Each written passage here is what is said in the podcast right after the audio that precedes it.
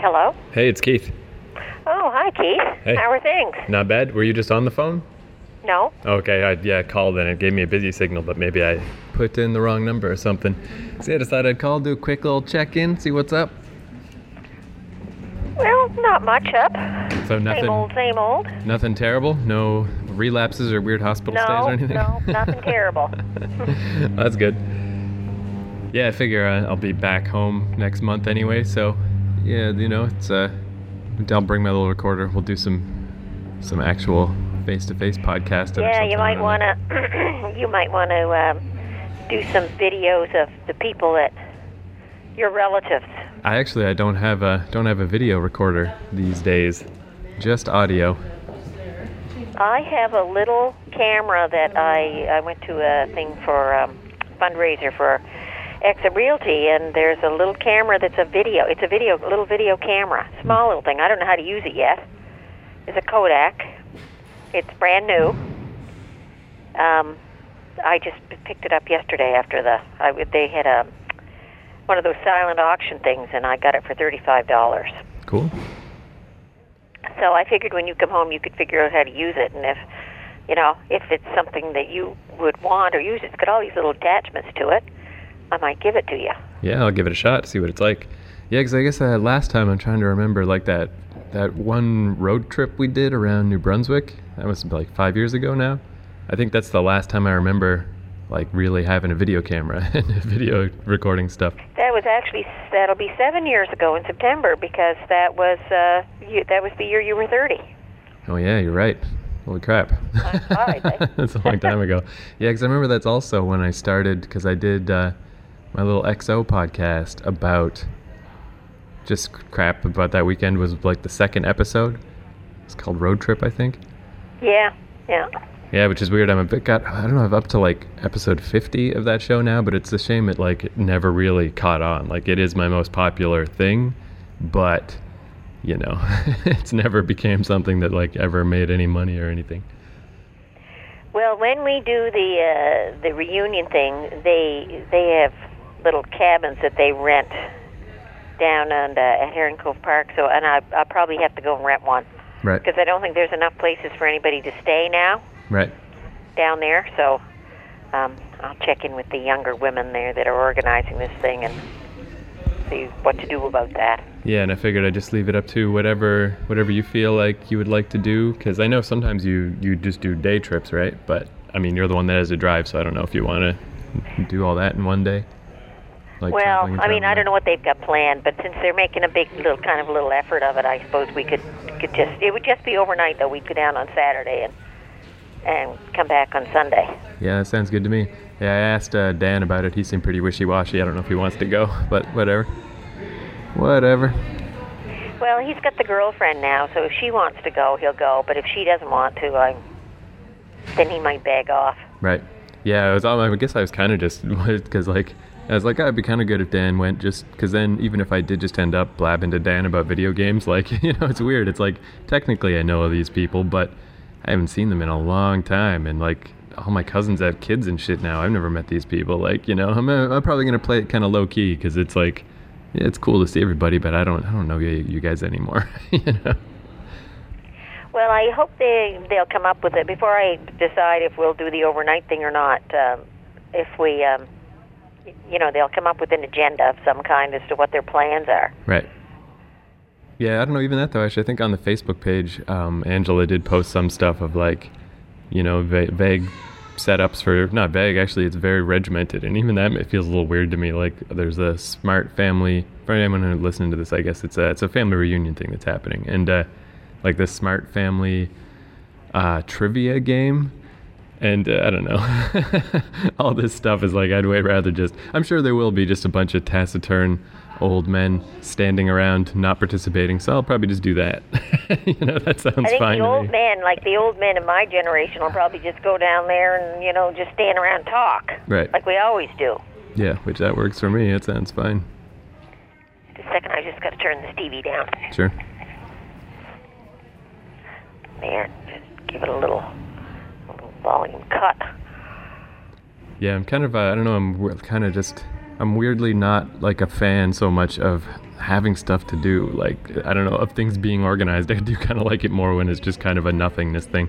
Like uh, one of the girls from the coffee shop is moving to England for two years, so uh, they had like a little going away party thing for her, and it was at this bar that's like like a nerd bar. Like it's just got tons of Klingon battle knives and bullshit hanging on the walls. I got a, a, Romulan ale. it was one of the drinks, and all this dumb shit. But anyway, yeah. So they have board games and and then we're like playing a board game, and it's like, dude, can't we just sit here and drink and talk about shit? Why are we playing a board game? like, I know, I don't like it. I like doing like just letting things just be nothing.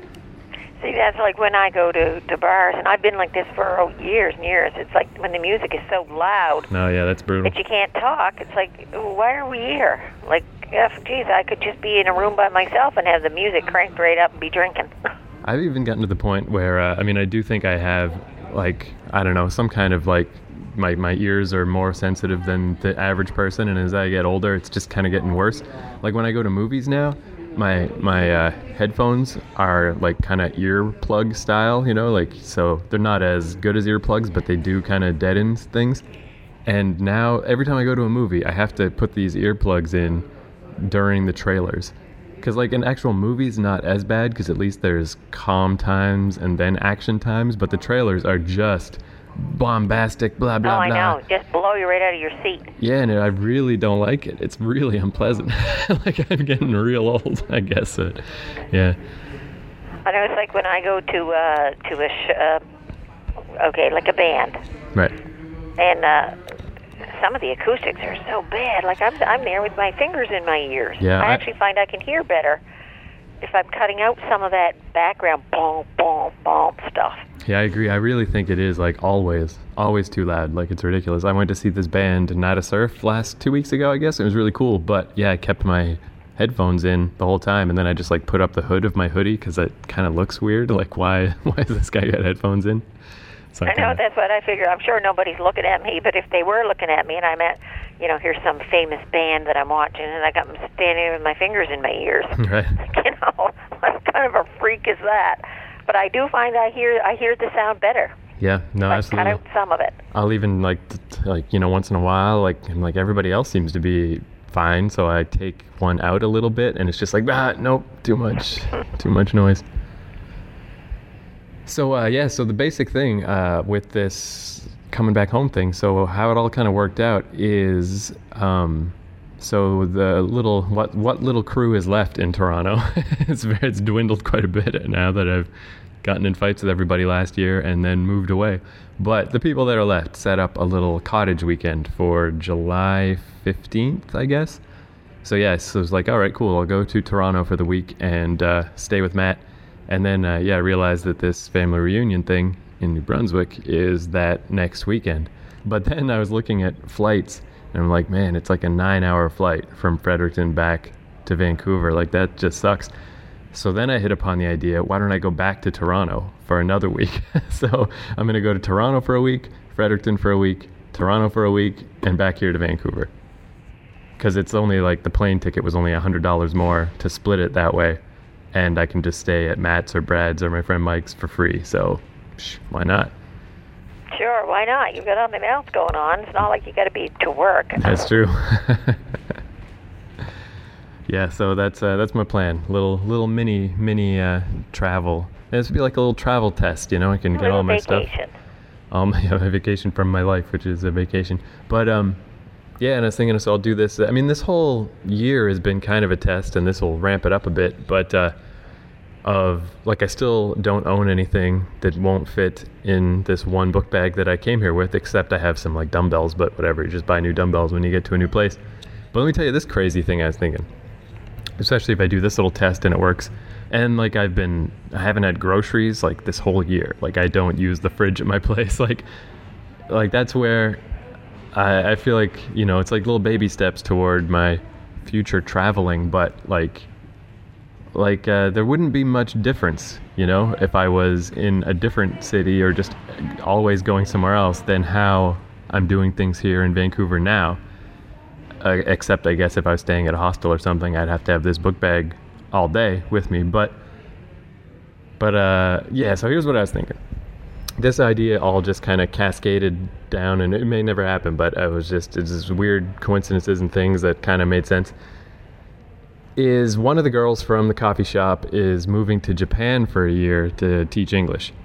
So she's like, "Hey, well, I'm gonna be there for a year. Anybody who wants to come have an excuse to go to Japan, like, come visit for a week, whatever. You know, I'll help you not just you know you know integrate a little into Japan and stuff." And I was like, "Yeah, that could be cool. That could be neat." But the plane ticket to Japan, it's real expensive.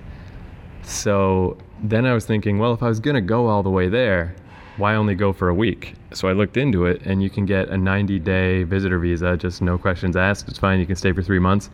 So I was like, that'd be cool. What if I stayed in Japan for three months and just stayed in like, have you ever seen those little capsule hotels? Yeah, I've seen. Well, I've heard of them. I've actually, never actually seen one. Yeah, I've only. Well, I mean, I've only seen little documentaries and stuff about them. But like, there's all kinds of weird little places that you can stay in Japan.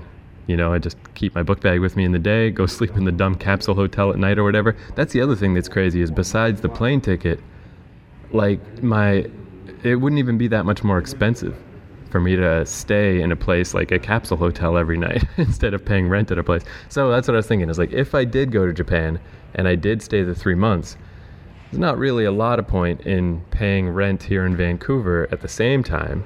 So I could just let that lease go because it's just a month to month lease anyway. But then I was thinking, so once the Japan thing is up, then big expensive flight all the way back to Vancouver. But but why? Like I don't have a job here really. I could just find another place to live, I guess. But you know, I know some people here, but there's no real reason to come back. And I'm kind of burned out on Toronto and Fredericton and like kind of Canada in general. So that's where I started thinking, well, after Japan, it's either an expensive flight to Canada or a cheap flight to Cambodia, Taiwan, Vietnam, China. Like they're all all these places are there. So what if I just just started moving around to different places? And well, there are people who do that and who love doing that. Yeah, and that's the thing is like it would be a little more expensive than just being holed up here in Vancouver, but not a ton, especially once you get out of like Japan. Like those other countries, like everything's cheap as hell. you know? It's like ridiculously cheap. And I'm like already kind of trained to, for it, you know? Like like how would my life even be different except I guess my sleeping would be a little less flexible. You know, like now at least having an apartment, I can just chill out inside all day if I want to, but I don't. Like I never do. I always leave and I'm just outside all day. I don't know. It's like weird, weird thoughts. Like just like one led to the next, led to the next, and I'm like, maybe this is it. Maybe this is the little catalyst I need to just kick it off. So I don't know. Something I've been rolling around. Since I'm not one to be traveling quite like that uh, so much, um, now I well, I guess if that's what your bag is. Yeah, I mean, I've just been like this whole year, especially a bit in Toronto, but especially out here. It's like, yeah, I'm just I prefer not owning things. I just feel better not owning stuff, and I feel better being outside, just walking around, not really doing anything, just being outside and yeah, I could do that. It just like it would be basically the same thing I'm doing now, except instead of going back to the same apartment every night, it would just be like go to a different place, a different place, a different place. And then occasionally, when a visa runs out, a little slightly more extended trip to a new country. I think it could be pretty cool. Even, uh, well, it's even been like almost like a, a test. Like it was weird, like in Toronto. I mean, I was just down in the dumps, but it was like like just so weird and lonely feeling. Like even when I went out and hung out with people, it was like never enough. I just couldn't fill the hole. I was just felt like ah, I'm just not sociable enough, and I don't know enough people, and this sucks. But I like got over that hump, and now out here in Vancouver, especially after I quit that coffee job. I mean, I I see those people once in a while, but not that much. I, I hardly know anybody, and I just I don't really care anymore. It's weird. Like I just turned this corner, and it's like you know, if I just go outside where there's just people out and about doing stuff, I'm like, oh, these people are just as good as the other people. Who cares what people they are? They're just, you know. So, and worst case scenario, if I'm just like, wow, this really is lonely and weird, and like I can't, no one speaks English and everything sucks, then I don't know, just come home. Apparently, in Japan, most people speak English. I don't know about Japan as much. I think Japan is one of the w- more, like, less people speak English because they're they're doing well financially. They don't need to know, basically. but most other countries, I've heard, yeah, it's not a big problem. And a lot of people, I'm sure, in Japan still do. But, but yeah, I mean, that's the other thing. Oh, yeah, so that's the other thing is uh, how I finally got these plane tickets sorted out. Is finally, after all this time, I finally sorted out a credit card that works. All it is is a prepaid card, so it doesn't build up credit or anything. I just, you know, I put money on it and, uh, and then I can use it like a credit card but it actually works finally. Like the last one I had just didn't work. So I ordered plane tickets with it, and to test it out, I ordered just like a little ten dollar thing online, and, and it went through, and I'm like, whoa. So like even that just makes it so much easier. Like as long as I have money in the bank and uh, a credit card that works, it doesn't even matter if I can't speak their language really. you know, I mean, all I need is food and a place to sleep, and money talks. You know, so it, like how bad could it go? Kind of like it, it seem like a much more difficult hurdle when I didn't have the credit card. But now that I've got one that works. Well, um, I'm not going to try, ever try to dissuade you. I mean, if that's if you're kind of like that roaming the globe, and you, now you seem to be con- wanting to extend your boundaries beyond the Canadian boundaries yeah, it seems like it'd be a really cool thing to try, and uh, you know, especially when and it's not like I'm old, but you know, no one's getting younger, so. And uh, I was thinking, like worst case scenario, like theoretically, I'll figure out some way to make my own money at some point, hopefully sooner than later. But like worst case scenario, you know, you guys have been giving me like a thousand dollars a month, and yeah, and you know, I've got the the money I saved up from from my coffee job, which was kind of a good little less like test in a way too. It's like if I need to, you know, if I just work five months at a job, I can save up a bunch of money, you know, like if I have to. But, uh, yeah, like it's even if I have to continue leaning on you guys, which I probably no, almost certainly will for you know at least the next little while. Uh, like I feel like I could do this weird thing of going sort of globe trotting, and it's not going to cost any more, you know, like your your deadbeat kid that you've been paying for just to live in Toronto and Vancouver it's not any more expensive to go see all these weird places and do all this weird stuff. Except the initial like plane ticket, but you know. Even that it's not like it's a ten thousand dollar plane ticket or something, but it's just pretty expensive. Well, uh, so you're kind of serious about this. About when's this girl going? Uh, she's leaving in August, and she'll be there for the whole year. So, you know, no big hurry to decide. And even that, like, you know, that's kind of it's almost like once all these other these other ideas came up, that sort of became like besides the point.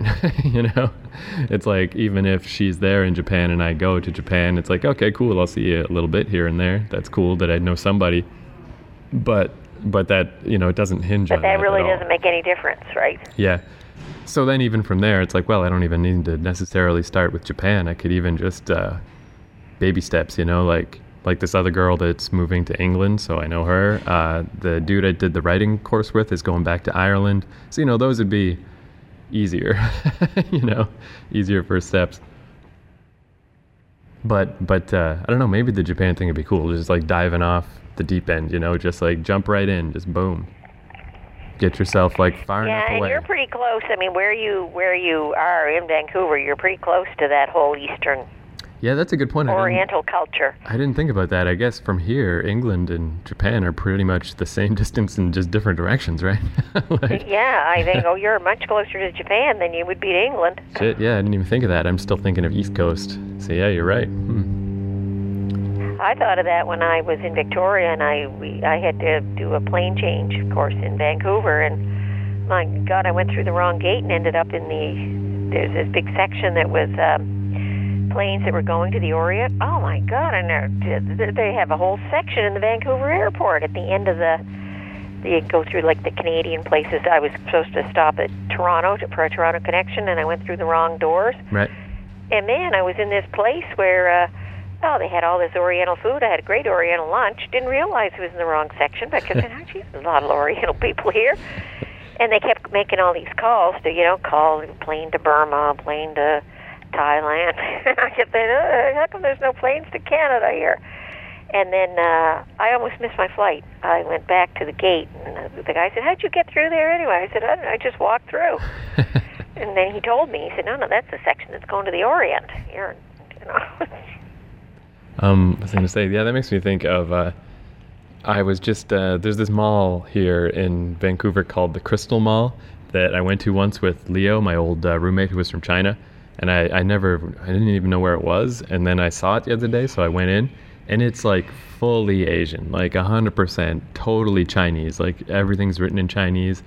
And uh, just even walking through that mall and going into like the food court, and there's all these food stalls, but no English text anywhere, and everybody's Asian and I was like, even just as a little test, like I wonder what that would feel like if everywhere you go in the whole country is like that. you know, maybe it'll be terrible and I really won't be able to deal with it. But I mean, I don't know. It'd be neat to try. Well.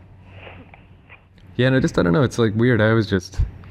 I, I, just like whenever I go to a new part of Vancouver, like even coming back to Vancouver, I was like, yeah, this is awesome. And now, just if I find a new, there's so many like weird. I got lost the other day, not lost exactly, but kind of lost, in this weird park way out by this place, Metrotown. It's the second biggest mall, you know, after the West Edmonton Mall. And somehow I, I, was walking home from there and I went through this weird park I'd never been in before. And it was huge, this huge weird park and all these foresty woods. And I was like, didn't know where I was. And eventually I got my bearings. And then I had to look it up on Google Maps when I got home. But it was awesome. Like, it just, I just love being in new places. And I'm like, man, what if I was just in a new place every goddamn day forever? or until I don't like it anymore. So yeah, I don't know. We'll see. May never happen, but uh, I don't know. It's weird too. It's like it's just like taking like the quote unquote weaknesses of of my life and flipping them around. It's like, yeah, okay, so here I've been in Vancouver like a year. I know some people, but you know, nobody that I really developed any big relationships with or super close friendships or anything. Uh, so you know, just bumming around here becomes like it felt in Toronto. It's like, why am I here? I just feel like I'm kind of spinning my wheels. Whereas if I do the exact same thing I'm doing now and just spin my wheels in a succession of different places, that's a friggin' crazy adventure. Tons of stories and weird stuff and places that I've been. Like, it's not. It's like a tiny little shift for me, but the perception of it is like way cooler, you know. So, so when you come back to Fredericton and then go back to Toronto, you may just not go back to Vancouver. No, I will for now. Definitely not quite ready to pull the trigger on all this.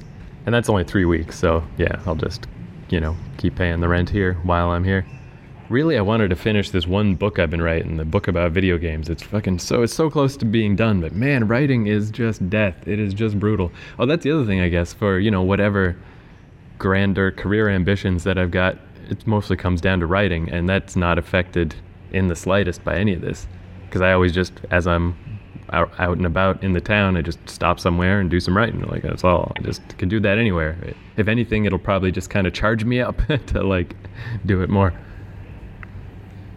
like I love too. Like I, a lot of times here, because I, I don't like just sitting in a coffee shop. It's kind of boring. Like I like to be traveling. you know, I'm still just sitting, but I I'll like take the bus or the train like as far as I can, and you know, so I can look out the window and see a view going by while I'm writing stuff. But then there's nothing I can do except turn around and come back.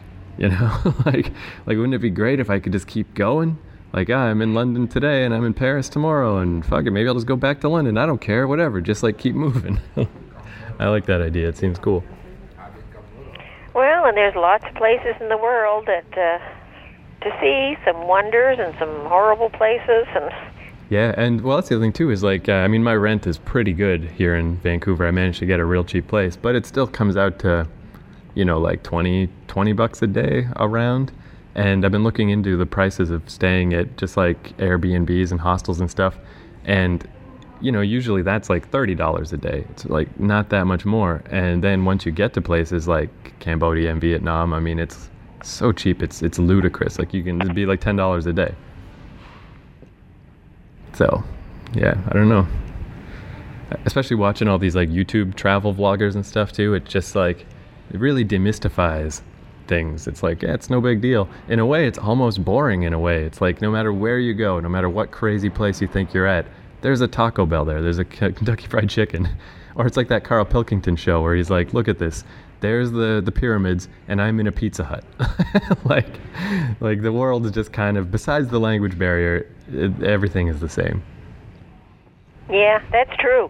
That that is true. The world has gotten so uh, globally close, and most of it's been influenced by the Western culture. Yeah.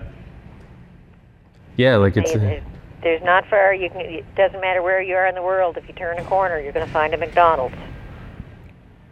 So I think that's kind of that'll be.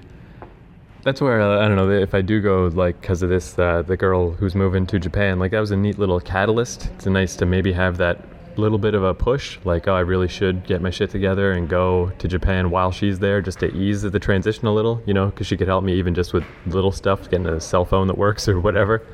But uh, but yeah, mostly I think it'll just be like when, you know, when the kind of monotony of just being in Vancouver every day gets worse than, you know, when the I guess when the fear of going somewhere new is smaller than the monotony of staying, then I'll just there you go, I'll just go. You're talking like the Middle East and all, or the Eastern or the Orient, that kind of stuff. But there's all those Scandinavian countries and that yeah. too that must be quite fascinating. Yeah, that's true. Yeah, I guess I know a lot from YouTube videos and stuff about the uh, the Asiatic type countries more because that's where a lot of these people that travel they teach English while they go, and uh, I guess it's like in uh, Japan it's kind of tough to get that job. Like you need to have a, a, degree of some kind just to show that you're not a total jerk off. But this one guy in particular I watched, like he, he really talked up Vietnam and Cambodia both real big because he's like, you know, like especially like they just sound bad or whatever. They have bad connotations, but they're fine. they're just normal places, and anybody can teach English there. Like anybody, it just doesn't matter. And it's like one of those things where you, you it's not money you can save up. Like there's no reason to take that money out of the country because it just equals nothing. But while you're in the country, it's fine. And I don't know if I would go that route, but but the you know it's still just shows that it's cheap. It's cheap to be there. It's not expensive. And you know what? If you ever did want to do something like teach, you you've got very good language skills. Yeah, it is like a built-in, you know, uh, uh, just a built-in. What's the word I'm looking for? Like a skill that's, uh, you know, having a skill like that's innate. Yeah, that's that's uh, when when people want it in in demand. oh, in demand, yeah. There's my great English skills, but yeah, just the fact that I can just speak English, like yeah, there you go. Like you're immediately a valuable prospect. Except for Japan, because everybody wants to go to Japan. But all the other countries that people don't want to go to, you're golden. But you're also you're very literate. Right. You're not just a. This dog is scratching me. Cut it out, you. Over here. Well, it's interesting too because I've heard that uh, with a lot of those programs, they really don't mind and almost prefer if you don't have a strong grasp of their language because they don't want you to show up and speak Vietnamese all day. They want you to just speak English, just just so everybody can absorb some English. Yeah, and they want their uh, their students to be to be immersed in English. Right. Yeah, not like weird because you can tell when somebody like uh, I knew this girl Sunny from uh, South Korea who her English was pretty good, but she learned from other Koreans. And there was just all kinds of weird stuff. Like she didn't, she thought the word uh, vanilla was vanilla with a B because there's everybody no, yeah, said it wrong. Yeah. you know, stuff like that. Like, but she even wrote it that way. Like she really had no idea. So yeah, I can see why it's valuable to have a native speaker around just to iron out that type of stuff. So you're not just like recursing, like recursive problems or like the echo chamber of two people that don't really know English talking to each other. They also would, uh, you know, try to, uh, if you've got somebody that speaks with a North American accent, see, that's what they, they want to learn that accent, that whole intonation of how to speak too. Yeah. Yeah, I always think that's fascinating when you hear uh, there's a lot of uh, people from India and uh, quite a few from China that have uh, like your um, English accents, you know, like from England, because they learned from from those people. And I just think that's kind of interesting. But yeah, that's pretty much all that's been on my mind lately. I just thought I'd ramble that to you, and then when I listen back to this podcast when I'm putting it up, I'll, you know, again, that's like it's almost like hearing my own thoughts back to myself. I can see if it makes sense, but but that's what I've been thinking. And again, it really is nice too to just do that little flip because it's it's like of the two paths, it's like especially like once I quit that coffee job, that was my built-in little all right, I'll just go hang out with all the coffee shop people. That's cool. And since I quit that job, so now it's like, well, I really am spinning my wheels like so so do I try and climb my way up some social ladder somewhere, take some more courses, try to meet people, blah blah blah. like I just don't have the energy for it. Whereas on the other hand, this fact that I've gotten so accustomed to just hanging out by myself all day and I don't seem to you know, it doesn't get to me anymore. It's like it's almost weird how much it's changed from Toronto, where I just feel like yeah, whatever. It's just me hanging out. Everything seems fine. So maybe just like take that sort of detriment of that I am just this weird ghost person that has no real connections to this city and no real reason to be here, and just start floating my ghostly way through a bunch of different places. You're a real introvert, Keith. Yeah, I really think more so than ever now. I mean, I was really, I don't know, I mean, I, I guess I'm kind of proud of myself with all the stuff like New York, and I did those stand up competitions to get to know those people, and I moved there, and I was on their show all the time, and like, like when they would have big parties and stuff, it's like, yay, you know, I'll host the party, be the guy. Actually, it's weird. Like people say, always say that like they turn into their parents. Where uh, I always think of like dad when uh, those pancake suppers at the church. Whenever we would go to those, and he would just like, you know, just be quiet old my dad, whatever and then he'd get there and turn it on and it's like all right i'll talk to everybody and da da da. And then by the time we left you could just see that he was just drained. He's just like i just want to go home and go to my room or something and that's it. And I, maybe i'm turning that way as well because yeah it's a you know if i got a, an occasional going away party like yeah party down and then it's like cool now i'm just going to chill out for a week because that was enough I'm very much the same. I just assume just uh, who can be bothered with people. Yeah. you know, you, when you have to deal with them, you do.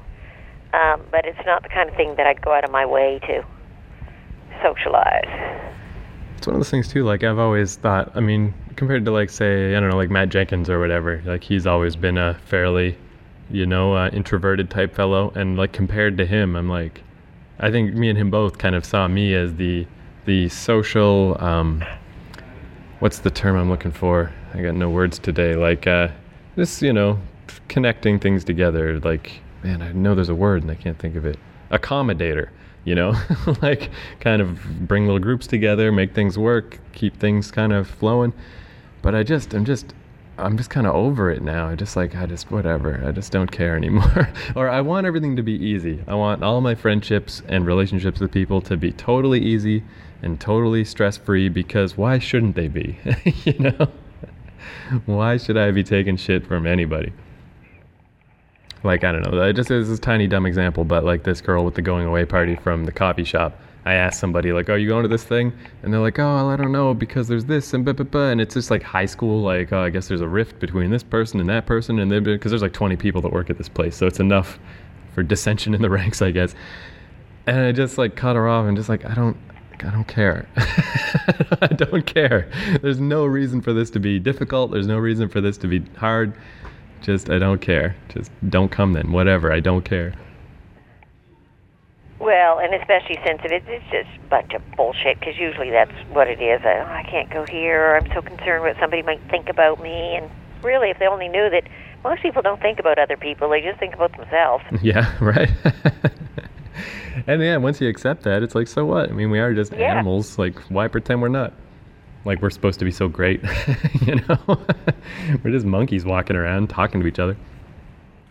And like when people say, oh, you know, oh, okay, so let's say they're wearing something, and oh, oh my God, I've got, uh, let's say I'm looking at my pants here right now, I've got dog hairs on my pants. Well, you know what? I could go out and all around the town, and nobody would ever notice it. Nobody else would ever notice I've got dog hair on my pants. It's only me that notices it. No. Yeah, I think I've been kind of thinking about it lately too, just because heading back to Toronto, like I'll be there for a while, like, you know, two weeks all together. So I was thinking about old Joel, you know, that I got in the fight with his wife. And I'm like, yeah, you know, that's kind of a shame. I still like Joel. It'd be kind of cool to hang out with Joel. but we'll see because I just I just don't want to even have a discussion about his wife. His wife's an asshole. That's it. I don't have to rub his face in it, but I just don't even want to talk about it. you know, I don't need it in my life. Like there's no reason for life not to be easy. But I don't know. Maybe that'll mean I won't hang out with Joel. But oh well. You know, it's like. Yeah, and you know, you, if as long as Joel is connected with somebody who's so crazy and retentive, yeah, it's probably better just to steer clear. Yeah. Yeah, because that's even, oh man, I even just like running, just, you know, as I'm just, you know, thinking idle thoughts throughout the day. I'm like, well, you know, maybe, you know, if we're hanging out at a bar or something, someone will call Joel, he'll just come over. Really, I just want to, I hope I can at least trust myself enough to just not bring her up, just not talk about his wife, because I really have nothing nice to say. Like, time heals no wounds. It's been a year. I feel exactly the same. She sucks, but yeah, maybe it's just maybe it's just easier not to, just all together. Whatever, you know, like fuck. Yeah. Yeah, it'd be different if you were somewhere and you just ran into him by accident. Yeah. But Yeah, but I- actually make contact after. Yeah, I guess that's the thing. If I if I was willing to, uh, you know, make up with her and pretend I was her friend and blah blah blah, but I'm not, so I probably shouldn't drag Joel back into my continued, you know, feelings of not wanting to do that. you know? No, because he's got to live with that woman, Yeah. and he's got a, the two kids, right? Yeah. Yeah. So. eh. Yeah, and it's one of those things too. You kind of just got to put things in perspective a little bit. It's like I'm like, ah, it sort of sucks. It'd be cool to see Joel, and it'd be kind of cool to see those kids. But again, like I guess, like I was saying earlier, it's like, yeah, those people were all cool, and I like them. But like hanging on to that stuff, it just kind of makes you miserable. It's like, yeah, they're they're cool and stuff, but all these other people on the earth are are just as good. you know, it seems weird to say, but like you know that your friends aren't special or whatever but they're not that really so, you know whatever And you know, she she definitely. uh Well, she doesn't like you. That's there no question about it. yeah i mean i don't like her either No, I know, I know, but but uh, he's chosen her, so right that's that's how it's got to be. You know, you just kind of. I don't know. I don't think I'd bother trying to renew that relationship, even though I know how fond you were of those kids. yeah but And they'd probably love to see you again. I don't know. See, I was thinking that too. Is like I don't. Again, even that I feel like. Uh, I mean, they're real, uh, real young, like three and one when I left, and uh, so I mean, I think the three-year-old would remember me. The one-year-old would pretend that he remembered me, but as it stands, like they're sure they'd never. You know, I'm just they don't think of me at all. It's probably easier not to. You know, like just. Like they're little kids. Like I don't know. They don't want to just see somebody who comes through town and hang out for uh, two hours. Like like they don't care. If they don't see me, they won't care. Whereas if they do see me, you know, maybe it's a big thing or something. I don't know. And it is possible that they really might not remember you. Yeah, although uh, his oldest kid Jet has a really good memory. It's like eerie almost. he remembers so much stuff. It's crazy, but or like he would sometimes talk about stuff that happened to him when he was like one years old, and Joel would confirm like, "Holy crap, that did happen." How does he? How does he know that? how does he remember that? so maybe that kid's a savant, but.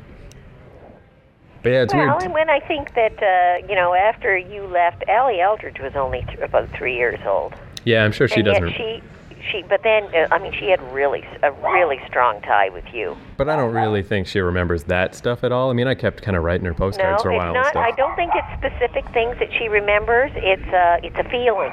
Right. It's a feeling that uh, you know. There's when she when she sees you. Not not now. I don't imagine so much. My God, she's 12 years old now. Right. Yeah. But but when uh, when you came back um, after you had left and you you were you had gone to Vancouver that time or New York, I don't remember where. But then you came back. Um, for for her, it, yeah, it's it's an emotion, a feeling, uh, you know, that she had really connected with you. Yeah, although uh, again, I don't, I don't want to be uh, just Mister uh, pessimistic about everything, but also wasn't that the period, excuse me, where she was living with Dan and uh, what was that dude's name? I can't even remember now. No. I don't remember his name. But yeah, Tanner or maybe. Uh, anyway, and yeah, they just they just sucked. they couldn't run a household. Like she went from me being Mr. Mom to these two jerk offs that just sucked. so But I, I think that's part of it too. but then she was with us for a couple of months, Right. and that's when I knew that she, like when I would go through photo albums and show pictures of you. Oh, she uh, she just loved Keith, Keith, Keith, you know. And I knew that it wasn't necessarily specific memories. It was, it was a yeah, it was a it was a bond. Yeah, that was and that a, little fellow of Joel's uh, may have that same thing. Yeah, I don't know if he does though. He's he's crazy. He really reminds me of like the Road Warrior. You know, like that's the future he would he would thrive in. he's like a crazy little dude. I don't know. He doesn't seem like the sentimental type, but uh, yeah, it was weird too because then I just kind of um, you know I was like thinking about this thing with Joel and his wife and like oh how can I manage this and blah blah blah. But then I kind of realized like I was putting all this focus on how do I hang out with Joel and not anger him with my opinions about his wife and I couldn't find an answer. But it was kind of like ignoring or taking for granted all the other stuff. I mean, Matt's there, Brad's there, my old roommate Craig, my friend Mike, uh, this guy Jason, this girl Katie, and like we're going to this cottage and doing the hangout and all this stuff. I'm like, that's plenty of people. Just hang out with those people. you Yeah. know? And That's you know, fine. sometimes like you can't go back anyway. Like you have certain memories or feelings of how something was, Right. and that's what draws you to going back. But when you go back, it's never the same. Well, that's one thing, man. I mean, just I think it goes hand in hand with this, you know, all this time in Vancouver, spending most of my time by myself, or just, but not by myself, like out in the city, but not, you know, un- unconnected to anybody or whatever. Is I don't know. It's been kind of nice because it really, I do feel like a lot of my sentimentality is just like seeped out of me. Like I just kind of just don't care about shit anymore, and and it seems better. like I can see how that could sound bad, but it's better to not feel anything than to feel bad about stuff or to be guilty about it. That's that's cool. Just a minute, I go let that idiot brother of yours in here because those Sure. dogs are gonna just go crazy. Just a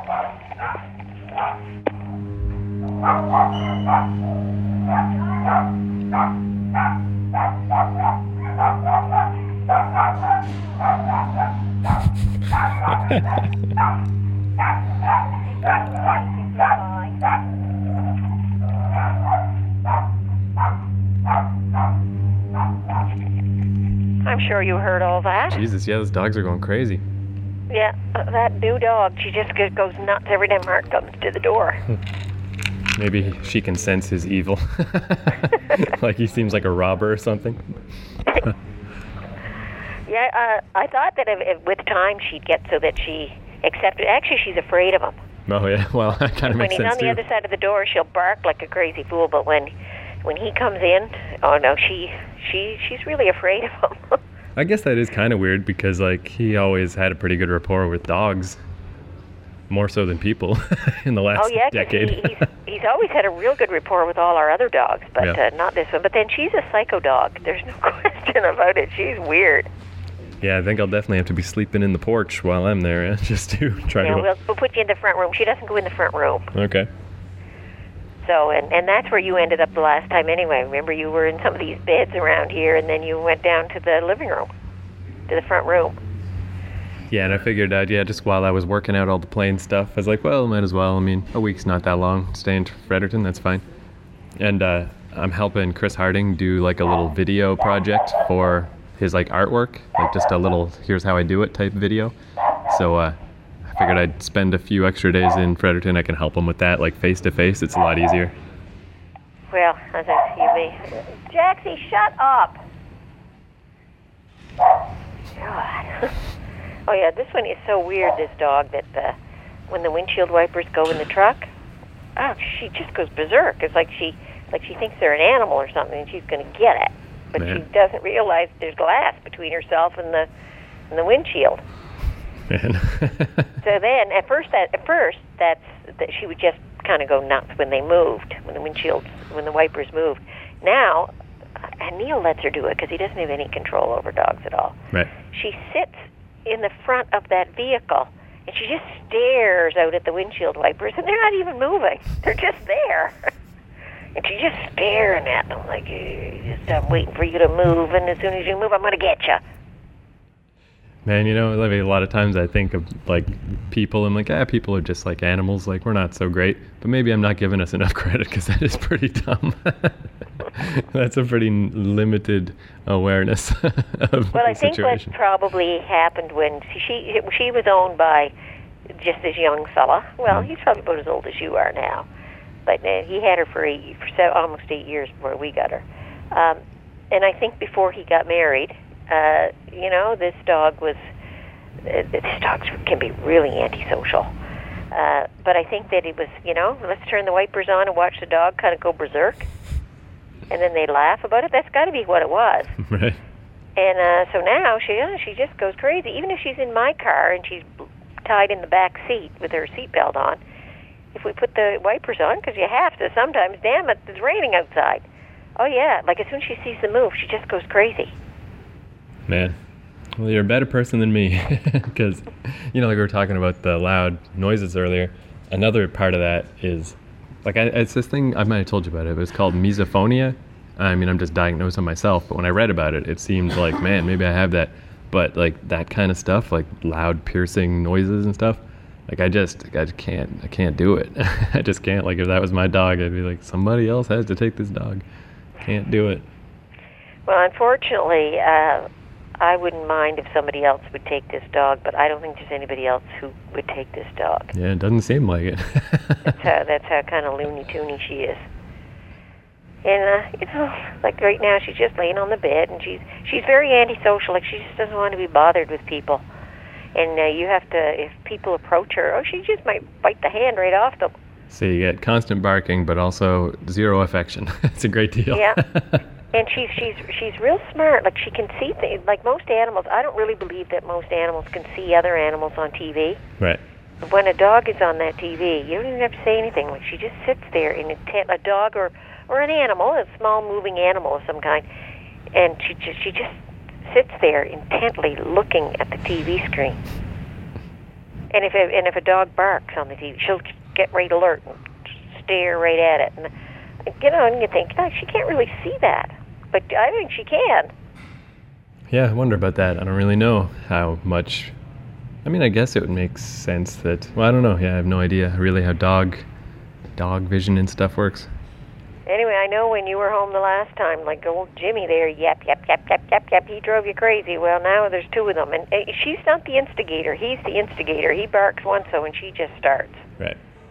Yeah, I think also. I mean, last time I was in a particularly bad insomnia stretch. I was like taking those over-the-counter sleeping pills and stuff, and I was there for like three weeks. So, yeah, I, I have now. I'm I'm off the sleeping pills, and uh, it's only a week, so I think I'll be fine.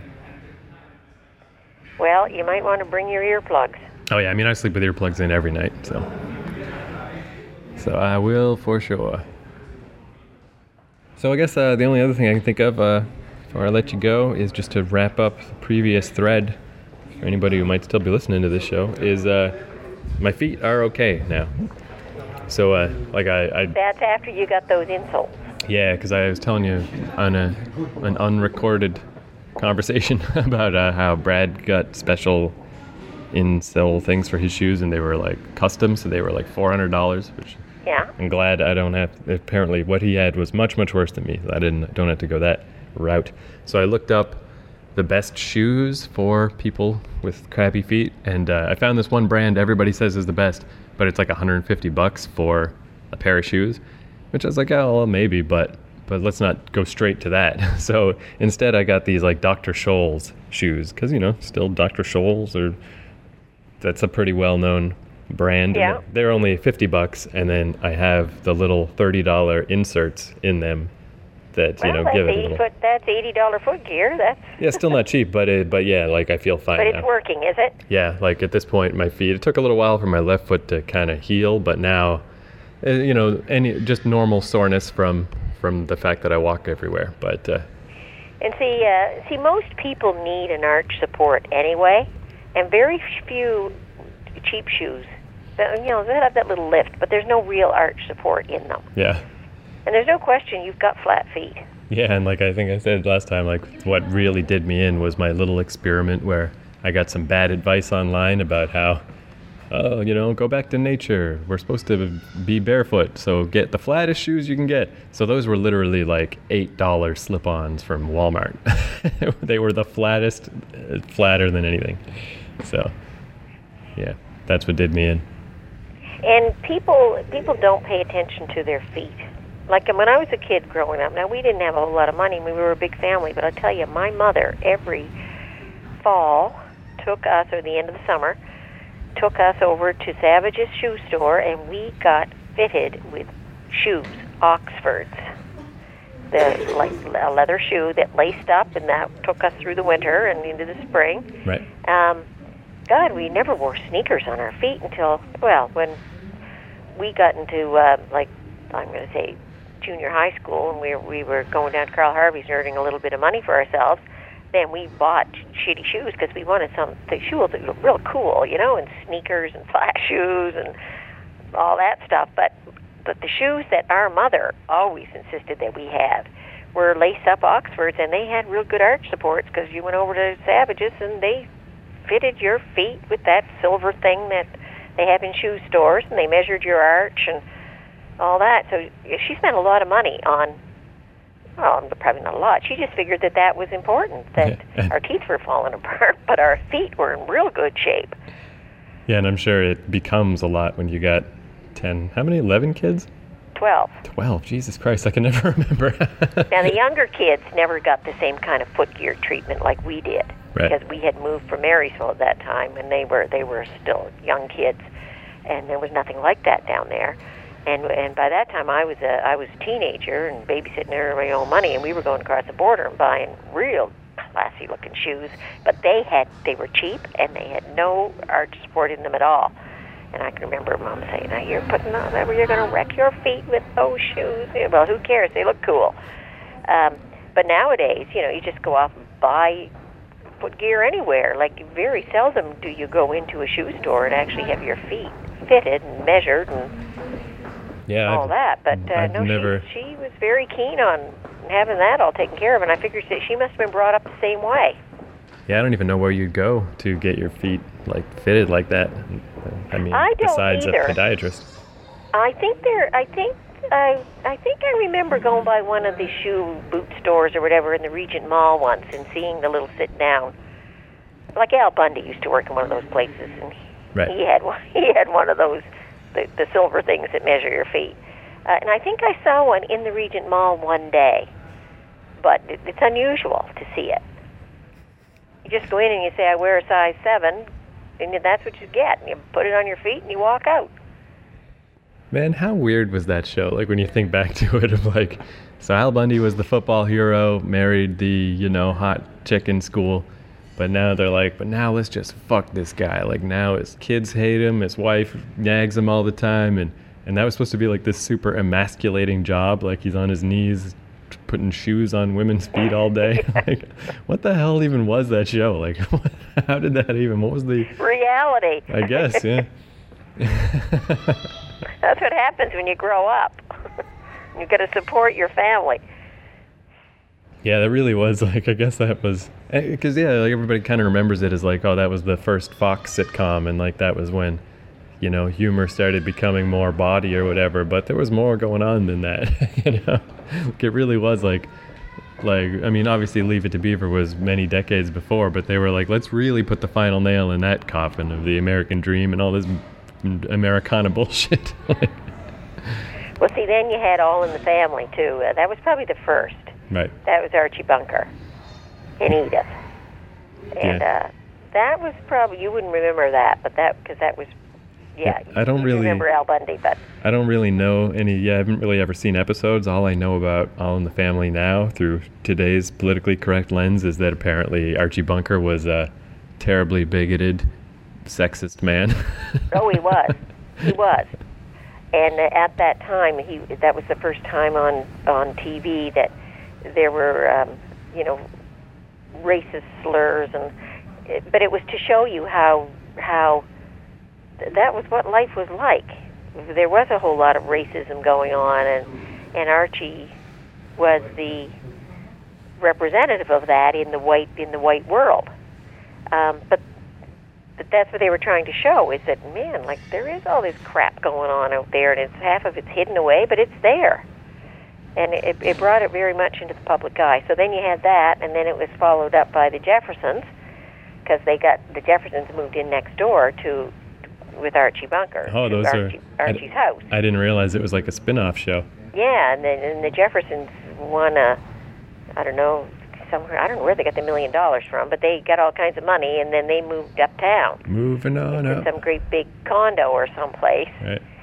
Um, so yeah, they were they were a spin-off of that, and then Maude was a spin-off of that too, because Maude was what relationship? She was like the female Archie Bunker.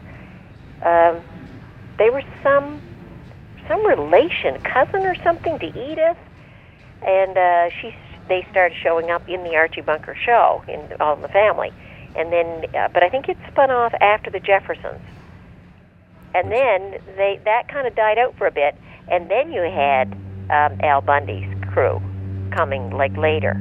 Well, what about uh, as far as chronology? So before All in the Family, The Honeymooners was before that, right? Yeah, the Honeymooners was black and white. They were.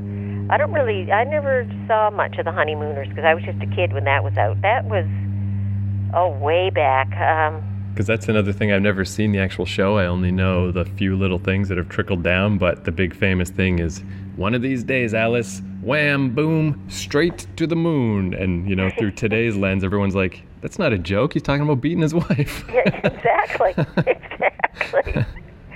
but it was it was all uh, just uh, that was uh, like showing uh, the blue collar workers, the white worker. It really didn't deal a whole lot with uh, with with uh, issues of of like racism, which is what Archie Bunker was. Its claim to fame was, yeah, I remember that. and the spin-offs were the were the same, like it's just a continuation of it in a different format.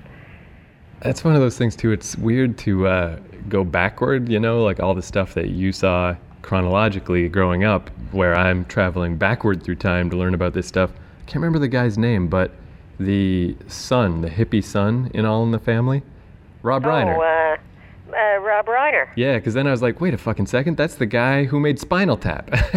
like, Oh, yeah, yeah. I had no idea. Where I'm sure to everybody else who saw Spinal Tap at the time, they're like, oh, that's the kid from All in the Family. like that just Yeah. seems so weird. and he's done a whole lot of uh, of uh, Yeah, he's pretty famous, but to me, it's all Spinal Tap. That's the best thing he ever did. yeah. He was Mike, and he was the Mike was supposed to be the uh, the voice of of of reason, whereas Archie was the voice of um, well, you know, he was a racist, he was a bigot, he was a, a chauvinist, he, he was a blue collar worker, he was all it was all those things. He softened down quite a bit at, as the as the show developed, but that was you know to show that he well he was growing. That he he wasn't always going to be that big that bigot that he was in the original shows.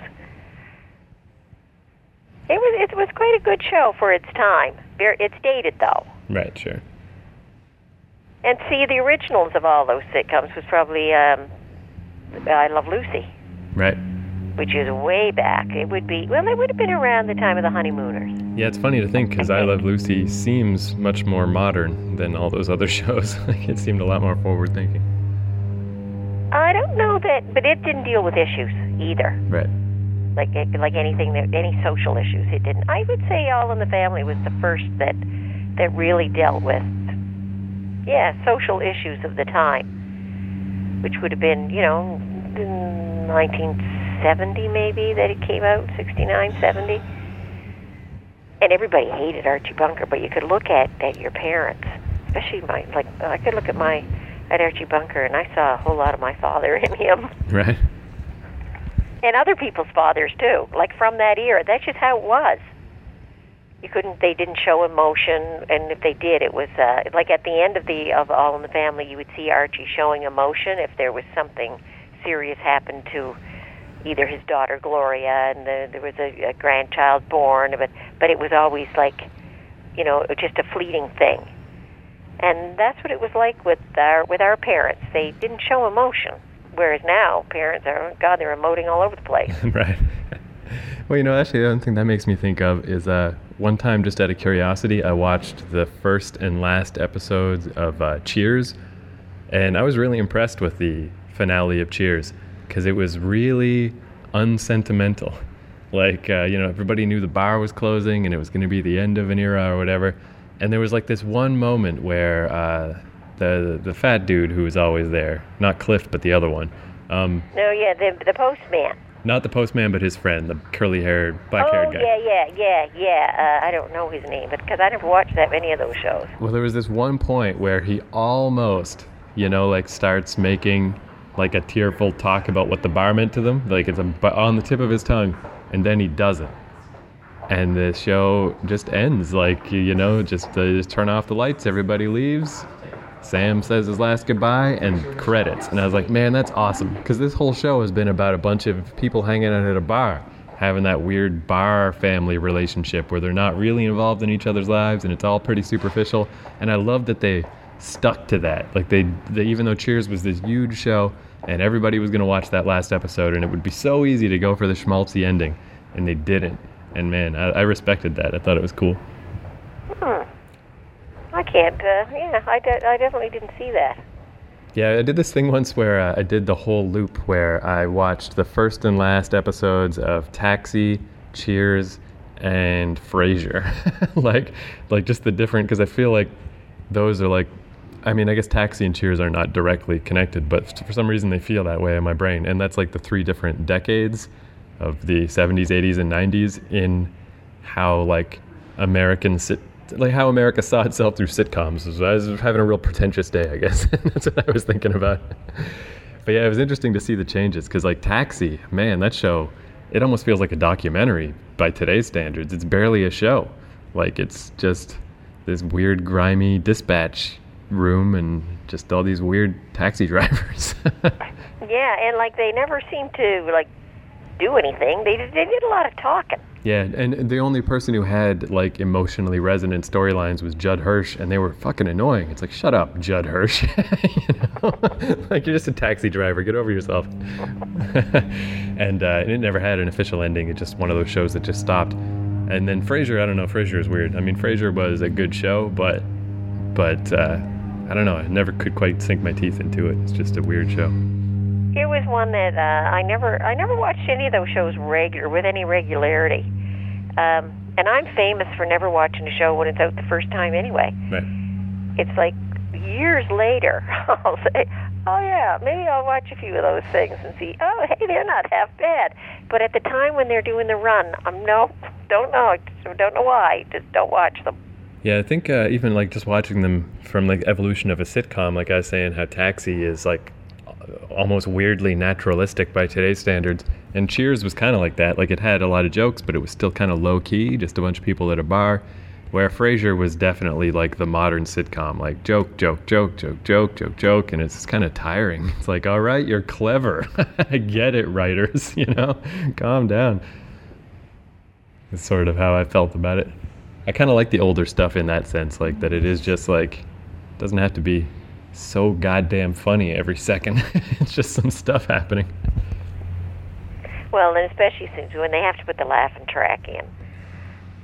That that the laughing track always annoys me because it's like, oh god, like I know some of these jokes are pretty friggin' lame, but how stupid do you think I am? They have to tell me that, that it's funny. That's one weird thing about the evolution of that type of stuff. So yeah, everybody got tired of laugh tracks. I think Seinfeld was kind of the last big laugh track show that was like really good. So then they started taking out the laugh track, but the sort of show was still the same. So everybody just deadpans every joke. Like everybody's telling jokes all over the place and nobody's laughing. and I never thought about that until uh, a show just started last year called Catastrophe. That's just a sitcom. It's, it's all right. It's kind of funny. But it's like revolutionary thing about it is when someone says something funny, the other characters laugh and all of, and it's just like almost like a revelation. I'm like, holy crap, that's true. Nobody in sitcoms ever laughs at the other character's jokes. Like, what kind of sociopaths are these people? You know? so just that one little tw- turning, uh, twisting of the formula is like, holy crap, this is weird. This feels different.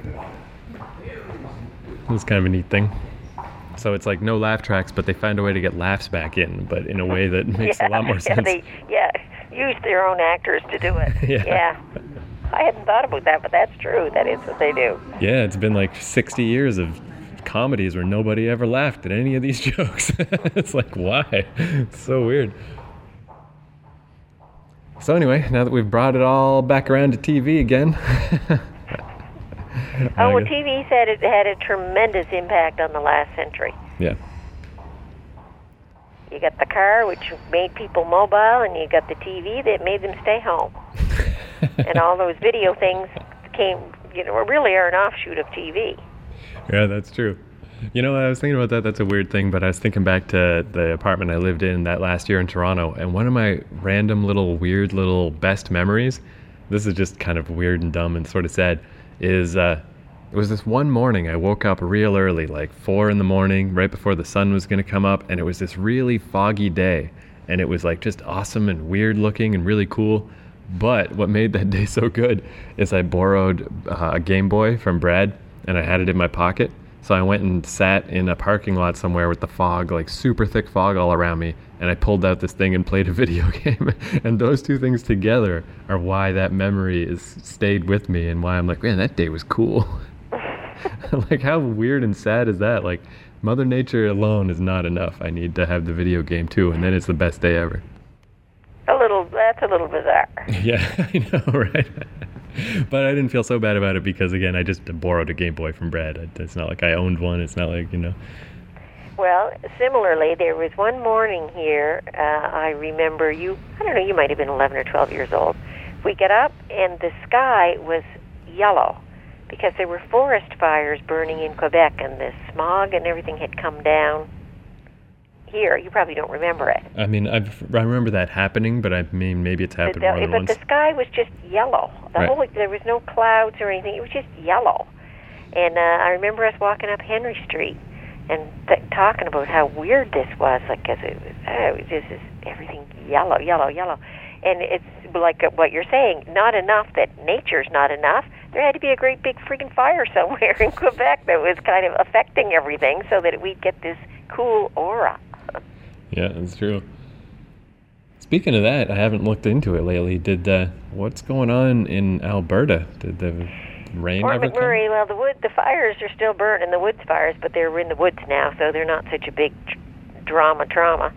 Um, what they discovered that the at first the stories were pretty dramatic, like the whole city is burned, eighty thousand people evacuated. Well, there really were eighty thousand people evacuated, but what they found once the fires uh, were kind of put out or moved off into the wood, the rest of the wooded area. Um, 15% of the housing was burned. Not, not, it wasn't nearly as bad as what they thought it was. That's still, uh, that's a lot. But they haven't gone back in. They haven't. People, people. They've only allowed certain people to go back in because uh, the power was all shut off, the water was all compromised. Uh, but anyway, as far as the woods still burning, the woods are still burning, and they were I don't know if they crossed the Saskatchewan border. Uh, I I thought about I heard about a week ago that they were right at the border. Well, hey, fire doesn't have any any respect for provincial boundaries, so I'm sure it just crossed over. Right. Yeah, and I mean, I guess, I mean, maybe I'm overgeneralizing that province, but once it hits the prairies, I mean, there's nowhere else to go, right? so. Yeah, but see, this is north, so there's oh there's, yeah, there's plenty. There's quite a bit of it's trees up there, not uh, not the grasslands like they have down south. Man, that's a, a good, that's a little thing I just thought of. A good example of how everything is kind of the same no matter where you go is I just read a comic book the other day. This woman wrote about moving to Yellowknife. She's from Quebec and she moved to Yellowknife to go live a rustic life. And the first thing she found when she got there is that there's a Walmart in Yellowknife. oh, I bet there is. Yeah. Well, because uh, Yellowknife would be it's like you know, twenty thousand pretty people. good sized city. Yeah. And then she did find her rustic community a little on the outskirts, but yeah, I just thought that was funny that like she just presumed like, oh, I'm sure Yellowknife sucks, and it's fine. It's just like everywhere else. But yeah, that's yeah, what I I bet mean. there's a McDonald around the next corner. Yeah, totally. So that's a weird thing with yeah the Fort McMurray thing is I guess I guess that's good. Fifteen percent that's could be worse, but man, of what did you say, eighty thousand people? It's still a lot of Eighty houses. thousand people were evacuated, and and what was kind of um, kind of probably uh, the whole thing. I'm sure was very scary for people because there's only one road in and one road out. I think I told you that Right. before. Um, the first people that went, that were a bunch of people went south to Edmonton, but there were another bunch of people that went north because north uh, are the camps that uh, uh, where the oil wells are, and so there are these. You know, when you go to work at the oil wells, you can a lot of young single people go and live in the camps, and you know their their food's provided out of their salary and all that shit. So when they went, those people that went north, um, of course, then the fire was kind of surrounding the camps and moving north, and there's there's nowhere to go north. Like further north, you just can't keep going. Like if you go south, you can go to Edmonton, Calgary, whatever. Just keep going. Eventually, you'll end up in the states. But when you go north, those roads, that big highway that goes up through Fort McMurray, eventually just dies out. So um, when Fort McMurray was under siege with the fire, uh, those people in the north were like, "Geez, what about the fire comes north? Where do we go? How do we get out?" So what the what the provincial or city officials did at one point, they opened up the road going through Fort McMurray, and one lane of traffic coming north could travel through Fort McMurray to go south Yeah. because they, those people were landlocked up there. Must have been eerie to just go through a completely empty town. Yeah, and and and see, and they could see from the highway. They could see, you know, a lot of the damage that had happened. So, I mean, there were places that were, yeah, completely flattened, and it, it did look like a, it did look like a nuclear bomb had gone off. I did hear But one. it wasn't as bad. At the end of the day, it wasn't as bad as they initially thought because the, the fires that they actually were showing burning in the city, oh my God, they were spectacular. Yeah. I mean, it's kind of a thing, terrible thing to say for something that is quite so horrific, but they were, it's like, Jesus, they must have been like a 100 feet high, yeah, it was pretty amazing. burning like crazy. Yeah, one weird story I heard about that. Someone's coming down the hall with a big loud cart. Um, that I thought was kind of interesting is because nobody could know if their houses were still standing or not. Um, one lady called her internet provider and was like, "Hey, can you just like check on my modem from my computer, like see if you can reset it remotely from there?"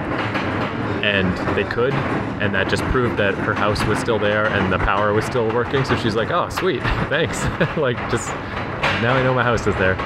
So Yeah, because that, that, that, I'm sure that, that stress of, of not knowing um, must have been pretty hard to take. yeah. I mean, and then the people who lost everything, because when those houses, when they went, they went right to the ground. Yeah, it's so a, anyway, it was, it was quite the, it's a it bad was day. quite the Yeah. thing. But Bad day to be an insurance company, I'm sure. so I must sometime try to get in touch with my friend Ann Dort, who lives out there, because I think I told you that the first place that burnt, they said, was one of the big trailer parks, and she lived in one of the big trailer parks out there, right. and it did go to the ground. But I don't know if it's the one that she lived in or not. Yeah, it's a weird that, uh, like, when I was talking to you, I hadn't heard about it because then, like, immediately after that, uh, I mean, it was impossible to miss. It was everywhere. I was just, I was just really out of it for the first, the first day or two. But It kind of makes you think too. Now you're you're you're a minimalist. You don't have very much, but I I often thought when I first heard that story, okay, if somebody came banging on my door and said you've got ten minutes to pack up, you think, and and and of course you've only got your car. What would you take? yeah, it really is easier just to leave it all, man. Maybe try to grab some photo albums. That's all I would First recommend. thing I said, uh, it, first my first response was, uh, well, I gather up my animals and some photos yeah, I mean, that's all you And need, money. really. and money. Uh, sure, I guess. Well, I got some money stashed in the house here. I said, take my money because I need the money. but actually, I'd have my credit card. But uh, no, I take I I I'd stash as mu- fill up whatever money I had. I'd stash it in my pockets. Yeah, no, it's a weird That'd thing. be the uh, first. Then I'd root around and see what else I could stash, take. I've really, I mean, it's been so long now that I've just been not having stuff. Like, I've just kind of, I can't, like, I don't feel like I don't own stuff because I don't know what I would want to have. it's like, what am I even missing? I did almost, I'm glad this didn't, didn't turn out this way, especially if I decide to go to Japan or whatever. But, uh, maybe two months ago. Uh, I don't know when it was, but I think it was right after that writing course finished, and I was just that little transition of like I did have my little thing that I was doing, and it was over, and I was feeling especially adrift that I almost bought a PlayStation because they were on sale. But suddenly, it, really quickly ballooned into like, okay, PlayStation's not that expensive, but I need a little TV, so that adds a hundred bucks, and uh, I got to buy a game or two, that's a hundred bucks, blah blah blah blah blah. So I was like, you know what, I'll I'll sleep on it. and then the next day the sale was over. so I was like, oh, good, fine. Like, what was I even thinking? Why would I? Because then, like, it's amazing how fast you get tethered. Like, just having a, a TV and a video game system is just that amount of like, well, maybe I'll just stay because oh my god, I got all this stuff, and what am I going to do with it? like, it's amazing how fast you just get rooted to the ground. Mhm.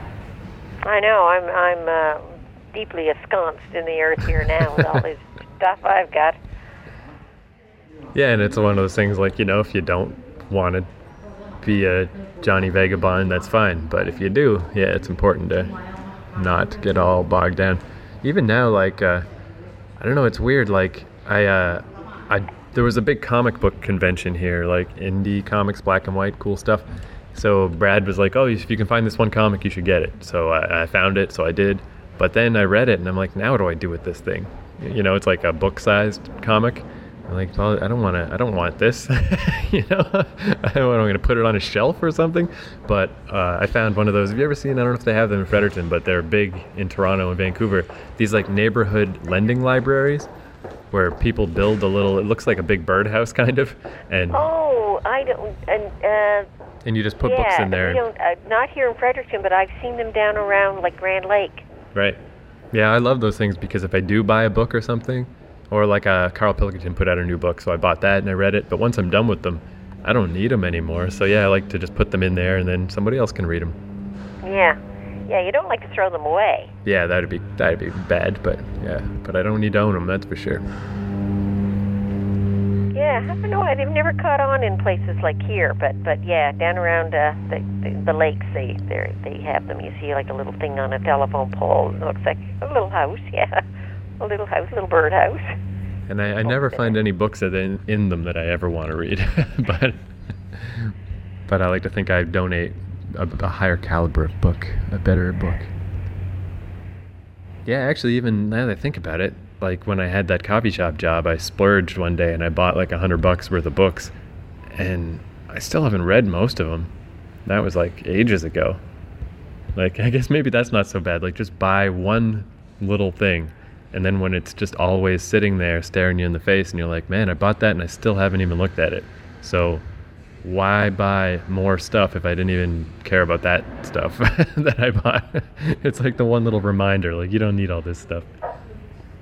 Well, maybe if we get some time when you're home where we can go through some of your stuff that you've got here and you can decide if it should be disposed of because you still got a fair amount of stuff around here too. Yeah, I tried to like I was gonna try to get rid of uh, all those comic books, but it was like hard to get rid of them. Like I was gonna try to sell them on eBay and stuff, but even just organizing that, man, what a pain in the ass. And uh, I asked uh, Jason, the guy that runs Strange Adventures now, I'm like, hey, you want a whole bunch of comic books? And he's like, no. just put them in my basement instead of your basement? Like, no. Yeah, so again, it would be like weird to just throw them out, but how do you even get rid of them? Who even wants them? Yeah, well, I was thinking the comic books so much because I don't, they're, just- you know, they don't, they, there's, but there's other stuff here. Yeah, I know there's a, a Nintendo 64 in the closet. I remember that. Um, I don't know what else. Just books and shit, I guess, maybe? I don't know. See, I know I have like all these weird old notebooks and old writing and crap, but I would, if I could, I would like to just leave that stuff because, And there's a drawer, there's drawers full of T-shirts and things. yeah, yeah, maybe just a nice big dump off at uh, Salvation Army type thrift store somewhere. But yeah, I'll see what I can do. I'll look through stuff, and yeah, I mean, I'm sure I don't really want any of the stuff, so couldn't hurt if we can pass it on. Yeah, well, I got to find some time and get rid of my own stuff. I've just accumulated too much stuff.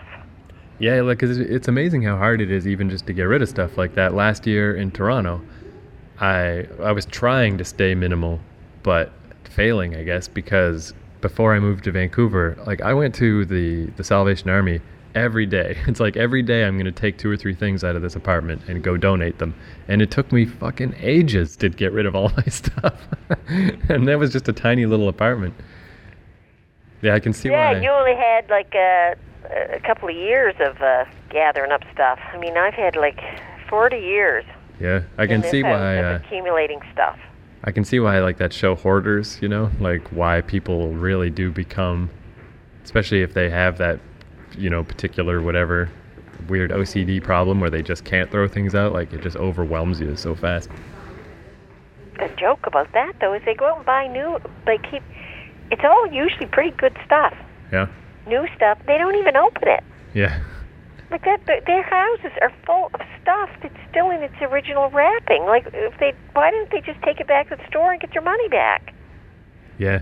Yeah, that's one thing I've learned about a lot in the last couple of years reading about it and stuff is uh like the the spectrum of like addiction, it's way broader than I realized. Like like that really hardcore like physical addiction to something is just a tiny little facet. Like sure that's the hardest type, but but man, people get addicted to anything, and like buying stuff is a big one. Like it just sets off dumb little endorphin rush. It's like winning at a slot machine. Somehow it just feels like that. It feels good, so people just keep buying things.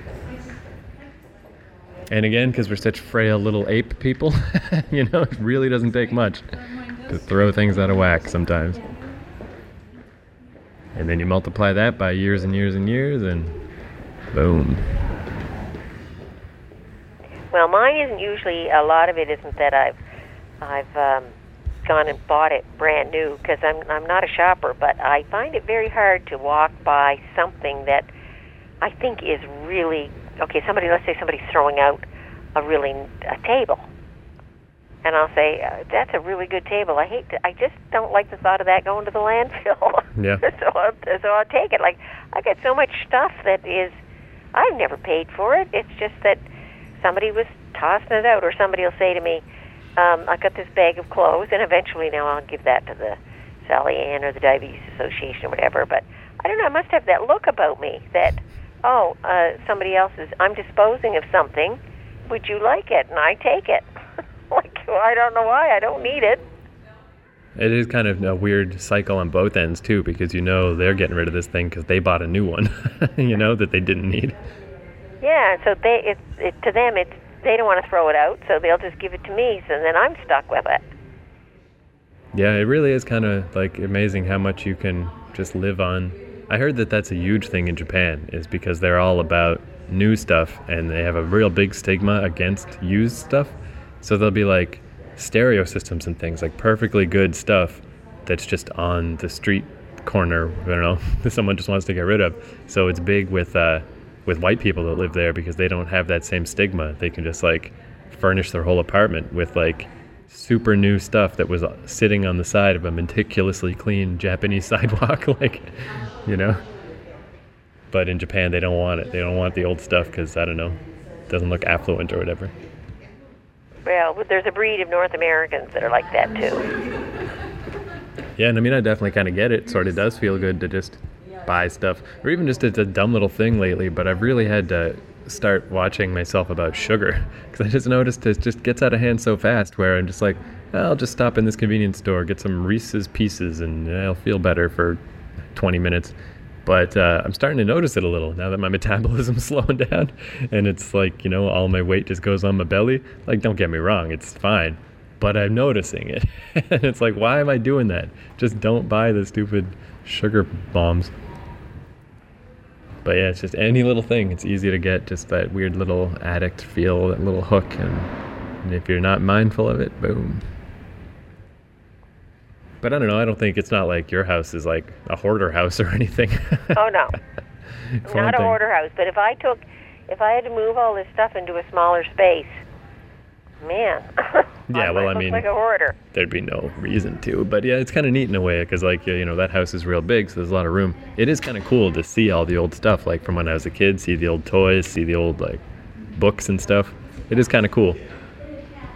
And see, there's stuff that I just yeah you got to keep for sentimental reasons. Like, okay, like when when Allie was little and we went through all those boxes and we reorganized all those toys. Well, you know what? I should have got rid of them all. Right? But you know, she'd come and we'd root through that and have a lot of fun.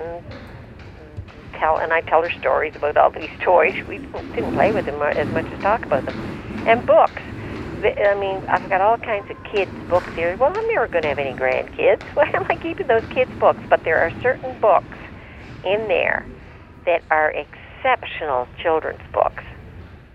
There's some that are crap and they should and they should be dumped or given away or whatever. But there's some that uh, I mean, I enjoy just taking out those books every once in a while and reading them.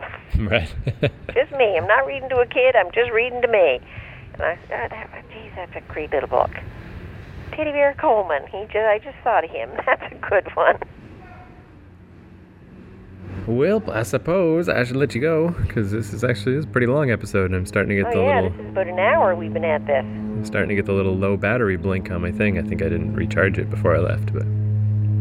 Well, it's been a while since we had a big chat, so. That's true. So I'll probably talk to you before uh, I make it back to Toronto or to Fredericton, because yeah, it's like a month from now, right?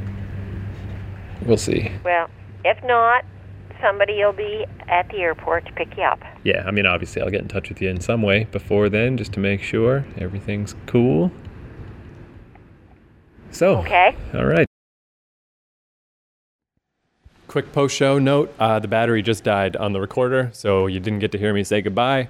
That's all, though. And uh, now I gotta turn it off again because I've only got a tiny little bit of juice. Thanks for listening. Okay, goodbye.